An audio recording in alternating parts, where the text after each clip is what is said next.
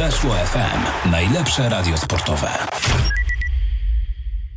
Piątek, godzina 12, stacja Poznań, Damian Smyk przy mikrofonie, kłaniam się nisko. Wiem, że dziwny dzień, wiem, że dziwna pora, Mm, no ja nie jestem dziwny, chociaż, chociaż generalnie jestem dziwny, ale moja obecność w tym programie nie jest dziwna. Natomiast było w tym tygodniu sporo meczów w tygodniu, grały ligi zagraniczne, był Puchar Polski, dlatego stacja tak późno. Ale żeby nie przymulać, żeby tłumaczyć dlaczego nie późno, nie wcześniej, srata tata.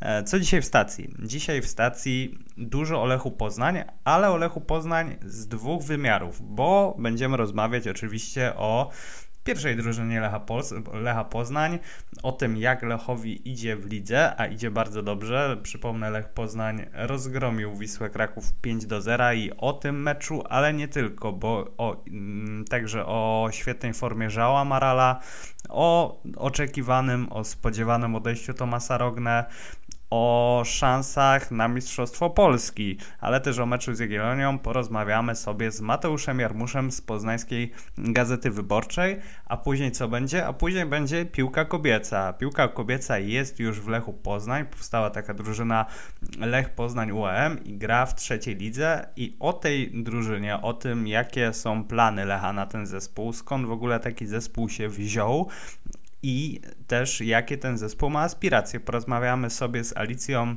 Zając, która jest trenerką właśnie tej drużyny. Natomiast najpierw porozmawiamy o liderze ekstraklasy. Liderze ekstraklasy, który dzisiaj mierzy się na wyjeździe z Jagiellonią. Rozmowa z Mateuszem Jarmuszem o pierwszej drużynie Lecha Poznań. Weszło FM. Najlepsze radio sportowe.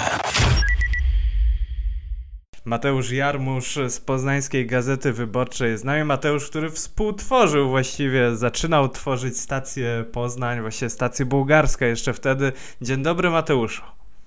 Dzień dobry Damianie, można by powiedzieć prowadzący senior. tak, e, to by się nazywał e, zgodnie z nomenklaturą PZPN-u e, prowadzący honorowy, skoro Zbigniew Boniek jest prezesem honorowym. Nawet ładniej brzmi, nie no. Aż, tak. E, słuchaj, e, czy Lech Poznań 2021-2022 to najlepsza drużyna w historii światowego futbolu? Myślę, że to jest kwestia, na którą nie trzeba się w ogóle zastanawiać. Ale słuchaj, tak zu zupełnie poważnie, bo przeczytałem w tym tygodniu opinię mm, jednego z byłych piłkarzy, który, który dzisiaj jest ekspertem przy Ekstraklasie, e, który mówi, że Lech właściwie to nie ma z kim przegrać to mistrzostwa i że, że dla niego on jest murowanym faworytem do tytułu. E, ty, ty mówisz, że za szybko na takie tezy, czy mówisz, e, dobra, rezerwować plac wolności na fetę? Nie no, tutaj trzeba szczerze odpowiedzieć.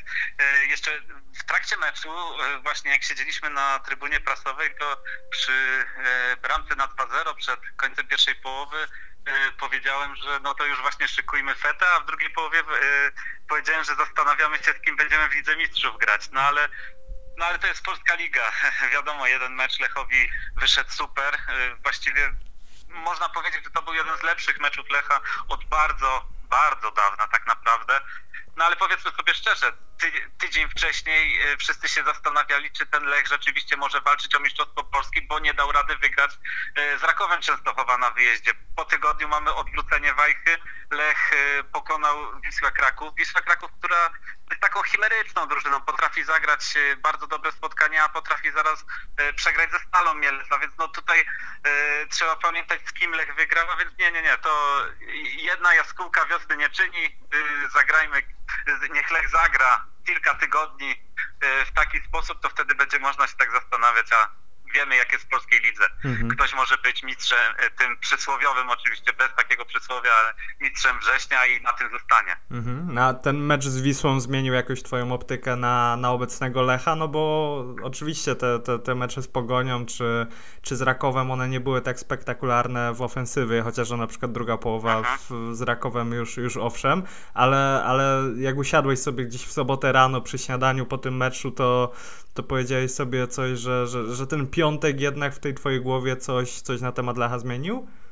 Szczerze powiem, że tak, bo przypuszczam, że chyba nikt się nie spodziewał po ostatnich transferach. Oczywiście e, wiedzieliśmy, że Lech dokonał transferów, które mogą jakościowo coś zmienić, ale według mnie nikt się nie spodziewał, że tak szybko dostanie mecz, który pokaże tak e, ten olbrzymi potencjał ofensywny Lecha Poznań. Mhm. I mm, po tym spotkaniu wiemy tyle, że siła tego zespołu, jeżeli się napędzi, jest przeogromna. I według mnie teraz w każdym spotkaniu będzie zależeć od tego, czy to, czy to Lech rozpocznie, czy będzie musiał gonić, tak jak w meczu z Rakowem Częstochowa, gdzie pamiętamy, że Lech mógł wygrać to spotkanie, no ale to nie był taki potencjał ofensywny jak w tym meczu z Wisłą Kraków. A więc na pewno zmienił moją optykę trochę na tą siłę ofensywną Lecha, bo nie spodziewałem się, że mimo tych, mimo zapowiedzi, to mogą te transfery dać Lechowi Poznań, to nie spodziewałem się, że tak szybko kliknie, a mhm. kliknęło bardzo szybko i kliknęło na takim poziomie, który w polskiej lidze jest rzadko obserwowany według mnie i stąd chyba te właśnie głosy, że Lech nie ma z kim przegrać walki o mistrzostwo. No ale tutaj jak mantrę trzeba powtarzać, to jest ekstraklasa, tutaj wszystko może się zmienić w przeciągu tygodnia. Mhm.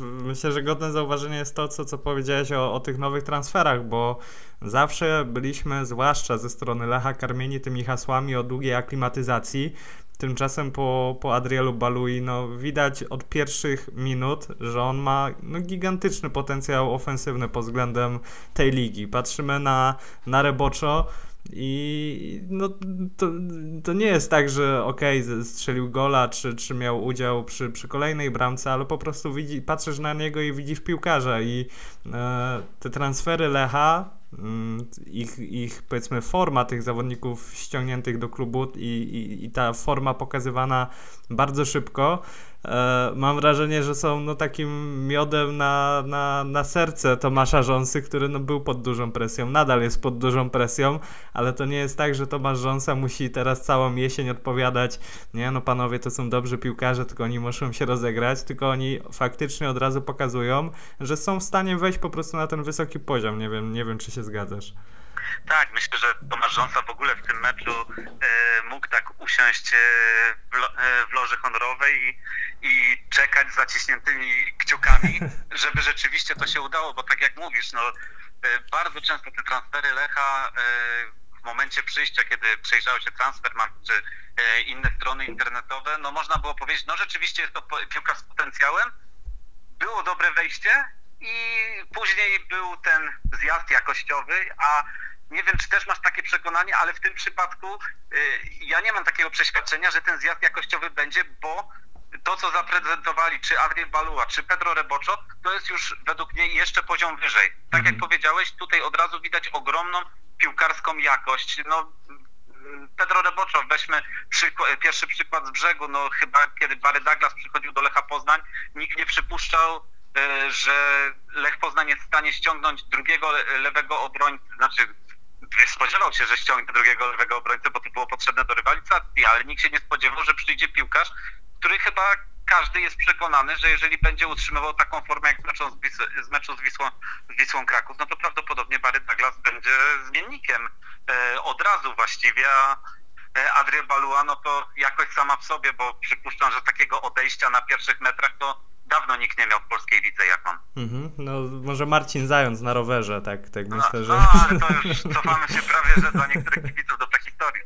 Ale y, ten, y, jeśli chodzi o tego, o, o Reboczo, no ja spodziewałem się tutaj transferu takiego wołkowo podobnego, czyli gość na, na rok, na wypożyczenie z opcją, z opcją wykupu, taki klasyczny facet, który zagra gdzieś tam 5-6 meczów, z tego 3 w Pucharze Polski, e, no ale, ale ja nie wykluczam, że Barry Douglas po tym, co pokazał Reboczo w tym pierwszym meczu, no to, to musi się do, przyzwyczaić swoje pośladki do, do ławki, to, to na dłuższy czas.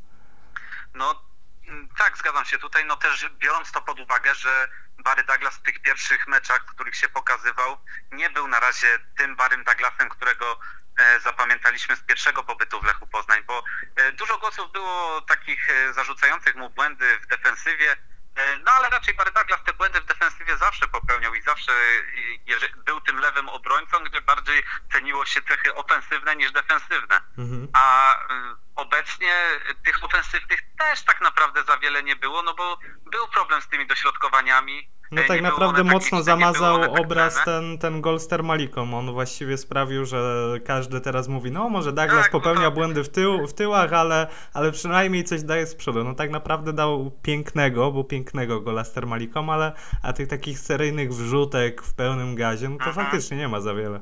No właśnie tak jak powiedziałem, brakowało tego i, i teraz Reboczo wykorzystał swoją szansę i możliwe, że wykorzysta na wiele, wiele tygodni, a tak jak mówisz, ten gol Barego Douglasa z rzutu wolnego, no to sentymentalizm eksplodował w głowach kibiców. Przypomnieli sobie, jak Barry Douglas e, strzelał gole z rzutu wolnego, czy e, pamiętny z Legią Warszawa między innymi, no ale e, tutaj trzeba przyznać, że pojawił się piłkarz według mnie jakościowo lepszy, no i Bary będzie musiał zakasać rękawy i walczyć albo zaakceptować to. No, to już zależy od Szkota. Mhm. Słuchaj, kto ci się bardziej podoba na początku tego sezonu? Portugalski maestro czy, czy ten szwedzki snajper?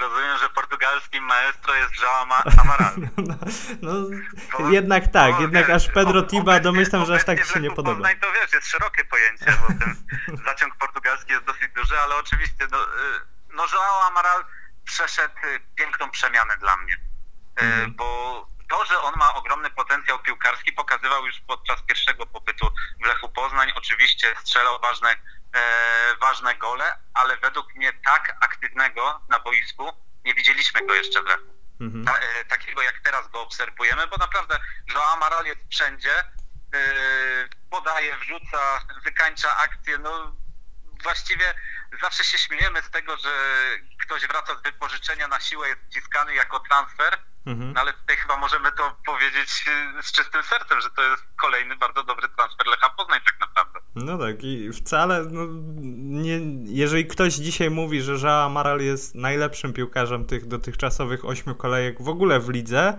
e, no to ja nie podnoszę gardy i się nie biję. W sensie, no trochę tej ligi jednak oglądam i naprawdę, mimo że są piłkarze na, na wysokim poziomie, no to to wcale bym, bym jakoś mocno nie polemizował z tezą, że, że Amaral wygląda po prostu najlepiej. I faktycznie szydziliśmy sobie z tych.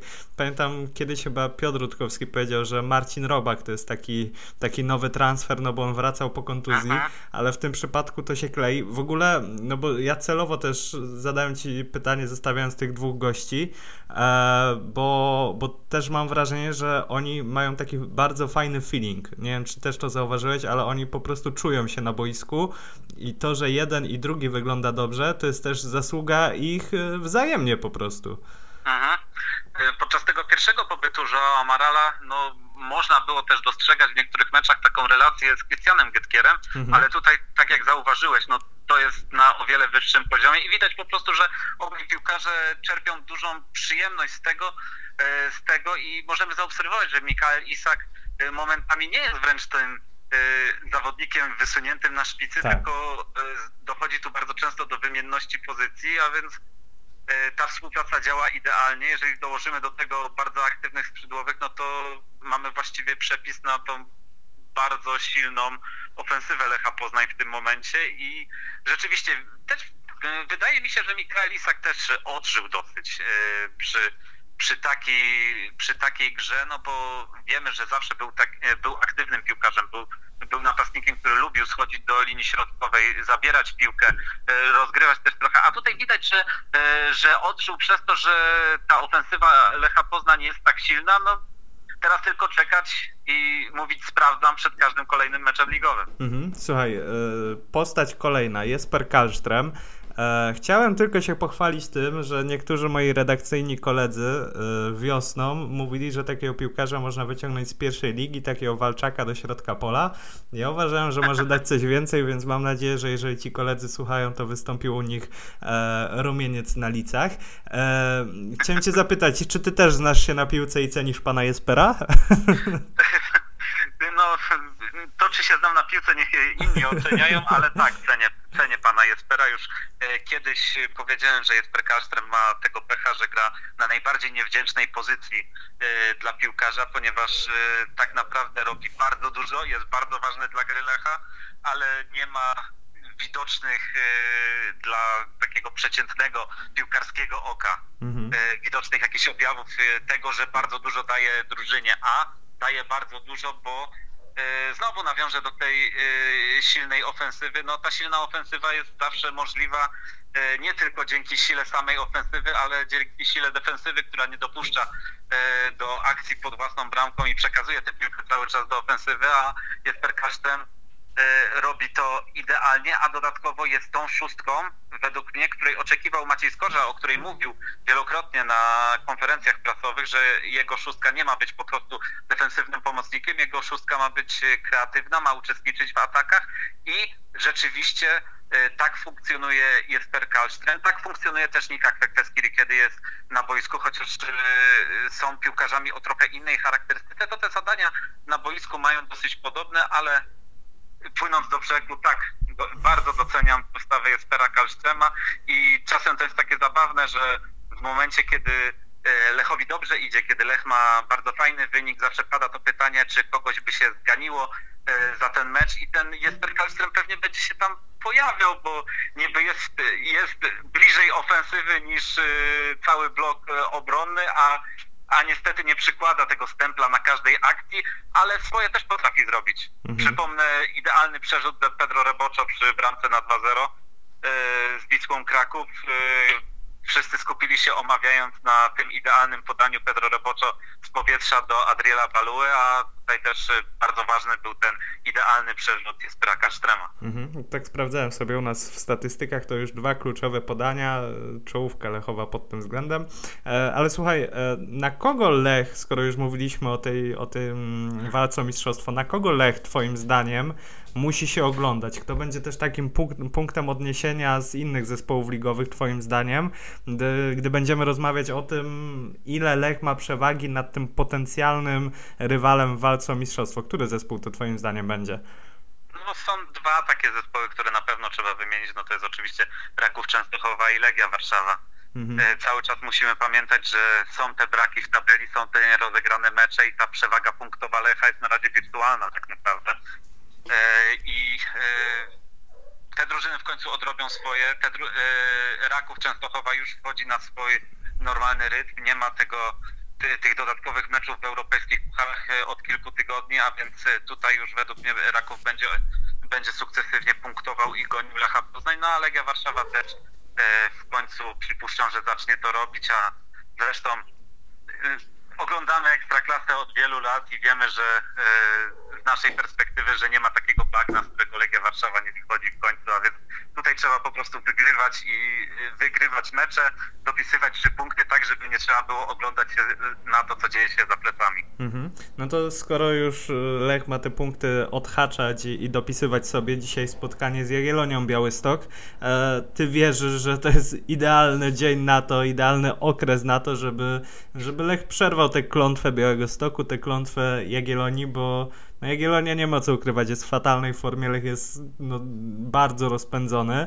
Eee, jeżeli oczywiście możemy zakładać te prawidła ekstraklasowe, czyli im gorzej, tym lepiej. Mm, natomiast tak składając to wszystko do kupy, eee, porażka czy strata punktów generalnie Lecha w Białymstoku chyba będzie odebrana jako, jako nawet nie tyle niespodzianka, co, za, co sensacja. No tutaj właśnie Maciej Skorża dobrze powiedział na konferencji prasowej, że to będzie taki papierek lakmusowy na to, czy Lech Poznań jest już dojrzały do tego, żeby rzeczywiście być tym liderem ekstraklasy i sukcesywnie coraz bardziej uciekać swoim rywalom, bo yy, gdyby rozłożyć karty Tarota, to wszystko wskazałoby zapewne, że Lech musi to spotkanie wygrać, no bo tak jak już mówiliśmy, Lech wygrywa pewnie z Wisłą Kraków, e, przez ekspertów jest już e, właściwie koronowany na e, mistrza Polski, a Jagiellonia w, ogromnym dołku. Nie dość, że ligowa porażka 0-3 z Wisłą Płock, no to później gładkie odpadnięcie z Pucharu Polski na własnym stadionie. Jest tam problem i gdyby gdyby Lech nie miał tego meczu z Wisłą Kraków, gdzie pokazał ten e, niesamowity potencjał ofensywny, no to pewnie byśmy powiedzieli, że e, prawidłowość musi się powtórzyć i jak drużyna ma się przełamać po iluś niepowodzeniach, to przełamie się na Lechu Poznań, ale wierzę w to, że ta drużyna po tym spotkaniu z Wisłą Kraków chwyciła taką pewność siebie, że, że sprawi, że y, mecz w Białymstoku będzie dla nich formalnością, będą dopisane trzy punkty, no i to będzie kolejny dowód na to, że rzeczywiście Maciej Skorża zbudował zespół, który wie, wie co chce osiągnąć i który każdym kolejnym meczu będzie po prostu y, dopisywał jedną kreskę na ścianie jako zaliczone i będzie myślał o kolejnym tygodniu. No ja chciałbym powiedzieć, że nie biorę pod uwagę straty punktów w Białymstoku, no ale znowu wybija się na wierzch to, że to jest nasza polska ekstraklasa i tutaj wszystko jest możliwe czasem. Mhm. Słuchaj, ostatni wątek. Y, wszystko wskazuje na to, że oglądamy ostatnie tygodnie Tomasa Rogne w Lechu Poznań. Właściwie ich nie oglądamy, tylko, mm, tylko Tomas Rogne przez ostatnie tygodnie funkcjonuje w kadrze Lecha Poznań. W, wraz z końcem roku wygasa jego umowa. Mm, słuchaj, ty zapłaczesz za nim, czy, czy jakby nawet nie odczujesz tego, że Tomasa Rogne w Poznaniu już nie ma? No, ja jestem w tej sytuacji, że Tomasa znam bardziej osobiście jeszcze z czasów pracy w Lechu Poznań i e, gdzieś tam zawsze będę patrzył przez pryzmat tego, jaki to jest profesjonalny piłkarz e, i po prostu dobry człowiek, ale no powiedzmy sobie szczerze, Tomas Rogne jest y, piłkarzem, który gdyby miał zdrowie, to nigdy nie zagrałby w Lechu Poznań. Mhm. E, bo potencjał piłkarski jest z nim bardzo duży i kiedy był zdrowy, i to pokazywał to na boisku i można było mówić, że Lechu Poznań jest jeden z najlepszych środkowych obrońców e, w e, ekstraklasie, no ale zdrowie jest bardzo ważne w piłce nożnej. E, tego zdrowia Tomasz Rogne nie ma. Dodatkowo jest osobą, która nie należy do grupy tych zawodników, którzy wezmą jakiegoś blokera, zacisną zęby i pójdą, zagrają, tylko Tomasz Rogne gra, kiedy jest wszystko idealnie. Mhm. A że tego zdrowia nie ma, no to idealnie jest bardzo rzadko i widzimy to właśnie po, po tym, jak e, rzadko gra. E, czy zapłaczę? No pewnie nie zapłaczę, no bo powiedzmy sobie szczerze, piłkarsko, mm, mimo tego, że Tomasz Rogne już jest dosyć długo w Lechu Poznań, to nie byliśmy w stanie się do niego przyzwyczaić przez te właśnie częste przerwy, a więc e, jest to dosyć niespotykana sytuacja, no bo jednak odchodzi były kapitan Lecha Poznań, mhm. dosyć ważna postać dla szatni, a myślę, że jego odejście przejdzie tak trochę bez echa w pewien sposób. No i przez te jego kontuzje to jest dosyć przykre, no ale czasem tak bywa w świecie piłkarskim. Mhm. Mam wrażenie, że Tomasz Rogne to jest taka, taka miła ciocia, co raz na jakiś czas przyjeżdża, jest fajnie, ale, ale generalnie jakoś tam za dobrego kontaktu nie macie ze sobą. E, Mateusz Jarmusz z Gazety Wyborczej był z nami. Mateusz, bardzo Ci dziękuję. Dziękuję bardzo.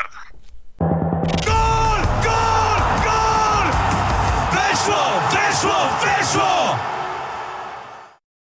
Tyle o Lechu Poznań w wydaniu męskim, a teraz o Lechu Poznań w wydaniu kobiecym. Będziemy rozmawiać z Alicją Zając, która prowadzi drużynę dziewcząt, która zaliczyła bardzo dobry początek sezonu, strzela sporo goli, mało traci. No i popytamy Alicję Zając o to, gdzie ten Lech może zajść, a jeśli może zajść wysoko, to ile czasu temu Lechowi to zajmie. O Lechitkach rozmawiamy z Alicją Zając. Weszło FM. Najlepsze radio sportowe. Weszło FM. Najlepsze radio sportowe. Alicja Zając, trenerka Lech Poznań UAM jest z nami. Dzień dobry, Ala. Dzień dobry, witam. Słuchaj, e, wiemy doskonale, że Lech od dłuższego czasu, od jakiegoś czasu nosił się z otwarciem sekcji żeńskiej piłki nożnej. Były plany, były, były jakieś tam szersze, dalekosiężne plany, później przyszła pandemia, ale wreszcie taki zespół powstał. I wiem, że wielu kibiców nie wie dokładnie, jak wygląda ta struktura ligowa w polskiej piłce, więc zanim zaczniemy rozmawiać o waszej drużynie, o tym, jakie macie cele, jak, jak się prezentujecie, to wytłumacz proszę ludziom, na jakim poziomie wy w ogóle gracie i, i jak daleko jesteście od tej takiej ekstraklasowej elity na ten moment. E, no my aktualnie gramy na czwartym poziomie rozgrywkowym, czyli w trzeciej lidze. Nad nami jest druga liga, e, pierwsza liga oraz e, ta najwyższa ekstraliga. E, tą trzecią ligą zarządza, znaczy gramy jakby w makroregionie, czyli cztery województwa biorą udział, a liga e, druga jest już ligą centralną zarządzaną przez Polski Związek Piłki Nożnej. Mhm. I te e, wyższe też oczywiście. I jeżeli chcecie awansować, to musicie zająć to miejsce z jedynką Pierwsze. na początku. Dokładnie, dokładnie. Słuchaj, w piątek pojawiłyście się na bułgarskiej z, przy okazji meczu z Wisłą Kraków. Zostałyście ciepło przyjęte przez kibiców, co mnie jakoś tam osobiście podbudowało, bo, bo, bo różne głosy na temat podejścia kibiców do piłki kobiecej są. Natomiast można było zauważyć, że zespół tworzą przede wszystkim młode zawodniczki. I, i powiedz mi, jak wygląda taka struktura zespołu i skąd wy w ogóle zwerbowaliście tyle dziewczyn do waszej drużyny? Generalnie jest to zespół, który mm, jakby był tworzony już dużo wcześniej. To średnia wieku naszego zespołu to jest 19,5 roku, Mhm. więc faktycznie młody bardzo zespół. E, Te dziewczyny już niektóre grały w piłkę w przyszłości w Polonii Poznań, e, niektóre grały w LPFA. Mhm. Jakby my sobie cały czas grałyśmy, e, grałyśmy w UAM-ie i, i przyszedł, że tak powiem, Lech Poznań, który chciał stworzyć z nami wspólnie drużynę żeńską i tylko tak naprawdę zrobiliśmy trzy wzmocnienia na ten sezon. E, Cztery w sumie można powiedzieć, bramkarka Ania Laskowska, Zuza Sawicka, która ma przeszłość też ekstraligową w Polonii Poznań, Paula Frączak z pierwszoligowej Polonii Środa i Marta Zienicka, która też ma przeszłość ekstraligową i to są dziewczyny powiedzmy, które przyszły do nas z takim doświadczeniem do tego młodego zespołu. Mhm. To ile najstarsza zawodniczka ma, ma lat? 33. Aha, no to, to faktycznie, to, to średnią dość mocno zawyża. A najmłodsza zawodniczka, jaka u was gra? Y, Najmłodsza jest, y, ma pie- niecałe 16, Mhm. o tak bym powiedziała. No to w Ekstraklasie już by była rekordzistką, jeżeli by miała, Tak, miała tak. debiut za sobą. Słuchaj, bo ty byłaś znana nam tutaj w środowisku poznańskim przede wszystkim z futsalu i, i dużo też dziewczyn przeszło właśnie z hali na trawę w waszym przypadku? Mm, No to właśnie jest y, Zuza Sawicka, jest Paula Frączak, y, Maja Kuleczka, która grała z nami w tym sezonie, młoda zawodniczka, y, Ania Laskowska, bramkarka. Y, I można powiedzieć, że tyle. Każda z nich gdzieś tam miała taki epizod w młodzieżowych mistrzostwach, ale to nie są dziewczyny z tego futsalowego, stricte zespołu ekstraligowego. Mhm. Słuchaj, cztery mecze za wami, 9 punktów, bilans bramkowy 26 do 3. E, można powiedzieć, że jak ktoś chce zobaczyć bramki, to, to niech jedzie na Zagajnikową, ale, ale pytam ciebie, czy ty jesteś zadowolona z tego początku sezonu?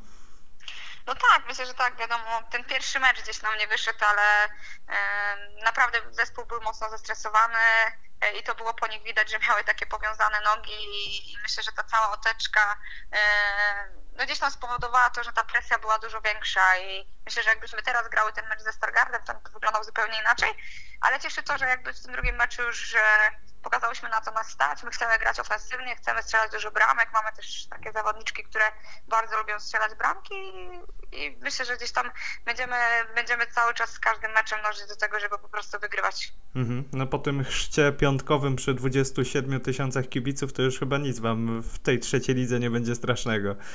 Nie, no myślę, że podchodzimy do tego z chłodną głową. Są zespoły dużo bardziej doświadczone, jak Junatrans, Stare Oborzyska, e, czy LFA Szczecin, które też ma aspiracje z awansem do ligi wyżej, więc my jesteśmy naprawdę młodym zespołem i ja na, na drużynę nie narzucam jakby presji awansu. My się skupiamy na każdym kolejnym meczu krok po kroku i myślę, że to przynosi taki efekt w postaci tych zwycięstw. Mhm. To powiedz mi, jakie są wasze aspiracje, jakie są plany, bo, bo czy to jest tak, że skoro Lech gra e, w trzeciej lidze, to to jest to tylko takie tymczasowe i mamy się do tego nie przyzwyczajać, czy z uwagi właśnie na to, co mówisz, czyli to, że ten zespół jest bardzo, właśnie wręcz ekstremalnie młody, to trzeba trochę poczekać, zanim, zanim okrzepniecie. Znaczy, myślę, że no, nie będziemy czekać 10 lat, żeby zagrać w ekstra, w ekstra lidze w tej najwyższej klasie rozgrywkowej, ale ten sezon jest jakby takim sezonem nowym i dla UEM-u, i dla Lecha Poznań, bo i oni poznają tą kobiecą piłkę, to środowisko i my poznajemy jakby tą stronę trochę męskiego futbolu przez to połączenie. E, I ten sezon, jak się uda, myślę, że to będzie duży sukces. Awans, e, ale myślę, że no ten przyszły sezon to już e, koniecznie musi być ten awans do tej ligi centralnej, czyli drugiej ligi. Myślę, że tak naprawdę zwiększy się zainteresowanie też zawodniczek, bo jakby jak poszła informacja, że powstał taki zespół, to ja miałam naprawdę dużo telefonów, że dziewczyny były zainteresowane i myślę, że tam tak naprawdę dziewczyn, które chciałyby grać w barwach Lecha Poznań jest dużo więcej. Mhm. Tylko albo się boją, albo czekają aż to, aż to się rozwinie, albo będzie o nas jeszcze głośniej, albo pojawią się sukcesy. Mhm. Więc myślę, że to jest kwestia czasu po prostu. Wiesz co, pamiętam jak rozmawiałem swego czasu z Niną Patalą, właściwie jedyną trenerką z UEFA, UEFA Pro w Polsce i, i pamiętam, że pytałem ją o to, co musi się stać, żeby ta piłka polska, kobieca urosła. I ona, ona zwróciła uwagę, myślę, że na dość istotną rzecz, czyli to, że potrzebujemy przełomu, czyli sukcesu kadry narodowej i wejścia też znanych klubów futbol żeński, takich faktycznie marek, które po, potrafią zapewnić jakąś stabilizację i też, też popularność i, i, i rozwinąć tę stronę marketingową. Ty, ty widzisz coś jeszcze, czy, czy zgadzasz się z trener Patalą w tej kwestii? Zgadzam się w 100%. Tak jak powiedziałeś, e, ten sukces kadry kadry polskiej, to bez, bezwarunkowo gdzieś tam to, to pociągnie za sobą rozwój tej kobiecej piłki. Ja myślę, że ona się rozwija, tylko gdzieś tam w swoim tempie, ale też pojawiają się te zespoły właśnie y, z klubów męskich, czyli Wisła Kraków, y, Legia Warszawa, Śląsk Wrocław, teraz my Lech Poznań. No Śląsk Wrocław akurat zaczął, można powiedzieć, w tej najwyższej klasie rozgrywkowej, ale reszta buduje to wszystko po kolei, gdzieś tam z cierpliwością. To też nie chodzi o to, że wielka marka i my nagle wystartujemy y, w najwyższym szczeblu i tak dalej. To trzeba Mhm. gdzieś tam ze spokojem budować.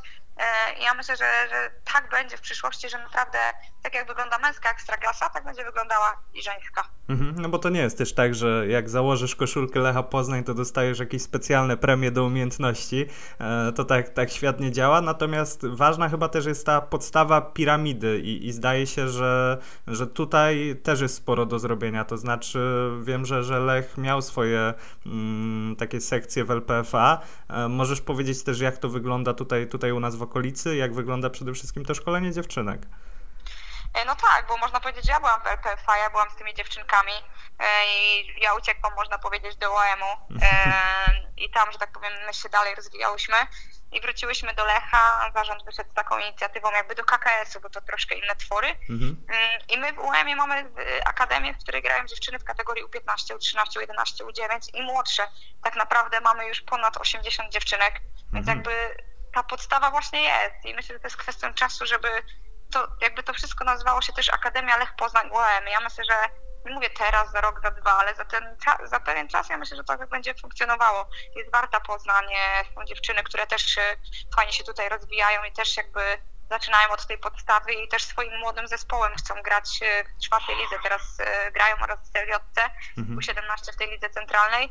Jest Polonia Środa, jest Medyk Konin Wielkopolska, jest y, K4 Respekt Grobia, Grodzisk Wielkopolski. Tych zespołów jest naprawdę dużo, więc, e, więc myślę, że generalnie Wielkopolska jest gdzieś tam silnym ośrodkiem, jeśli chodzi o Polskę. Tylko potrzeba gdzieś tam sukcesów większych. Mhm. No na przykład sukcesów Lecha Poznań.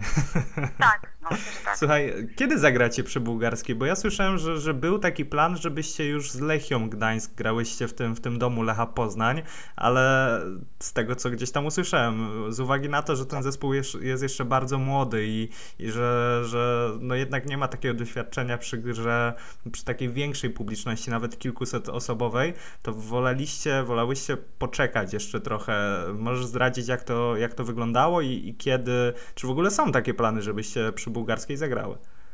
Tak, tak, na pewno w tej rundzie zagramy. Myślę, że to będzie ostatni mecz z LFA Szczecin e, na początku listopada i, właśnie z tego względu, że po tym pierwszym meczu, gdzie było widać ogromny stres, ogromną otoczkę, ten cały pijak, zainteresowanie social mediami i tak dalej, stwierdziliśmy, że to jest za szybko. I dodatkowo mecz z Lechią Gdańsk, który oczywiście też ma e, zespół męski, mm, dodałby dodatkowego smaczku i to by był kolejny nie mówię, że może negatywny bodziec, ale kolejny bodziec, który mógłby te dziewczyny zastresować. I stwierdziliśmy, że warto jeszcze poczekać, niech one zbudują swoją pewność siebie kolejnymi meczami ligowymi i, i myślę, że wtedy będą gotowe tak naprawdę, żeby przy tej bułgarskiej zagrać. Mhm. Wiesz co, zawsze przy okazji tych wychowanków Lecha, którzy wchodzą do pierwszej drużyny, mówi się, że to są tacy chłopcy, którzy gdzieś tam jak mieli 15-16 lat, to oni chodzili, chodzili na, na Lecha i kibicowali Lechowi przy bułgarskiej. Z dziewczynami jest podobnie, że widzisz w szatni, że one żyją też tą męską drużyną, że nie wiem, w piątek oglądały mecz i, i bardzo, bardzo to wszystko je jarało. To jest też tak, że,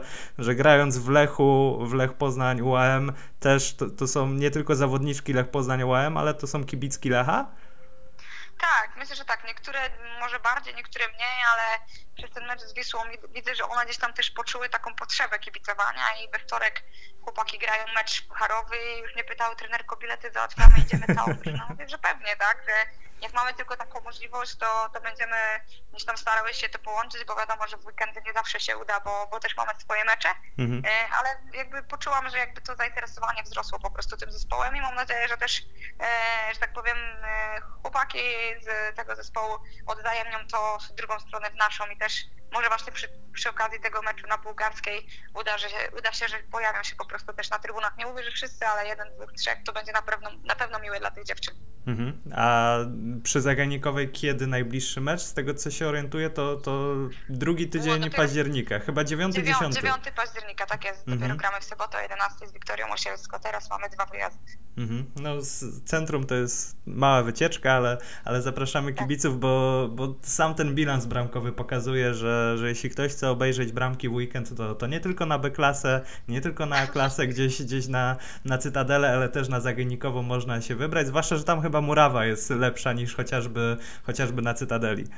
Tak, no na pewno, bo jest to boisko tak naprawdę, które będzie miało dopiero dwa lata w listopadzie, więc to, no ta murawa sztuczna, bo sztuczna, ale na pewno jakościowo wygląda dużo lepiej e, niż na Cytadeli. Mhm. No i piłka, piłka wówczas nie przeszkadza. Alicja Zając była naszym gościem. Alicja, bardzo Ci dziękuję.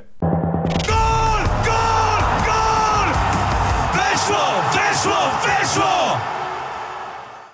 No i to na tyle w dzisiejszej stacji Poznań. Lech gra dzisiaj wieczorem z Jagiellonią, Warta gra w sobotę o 17.30 z Zagłębiem Lubin.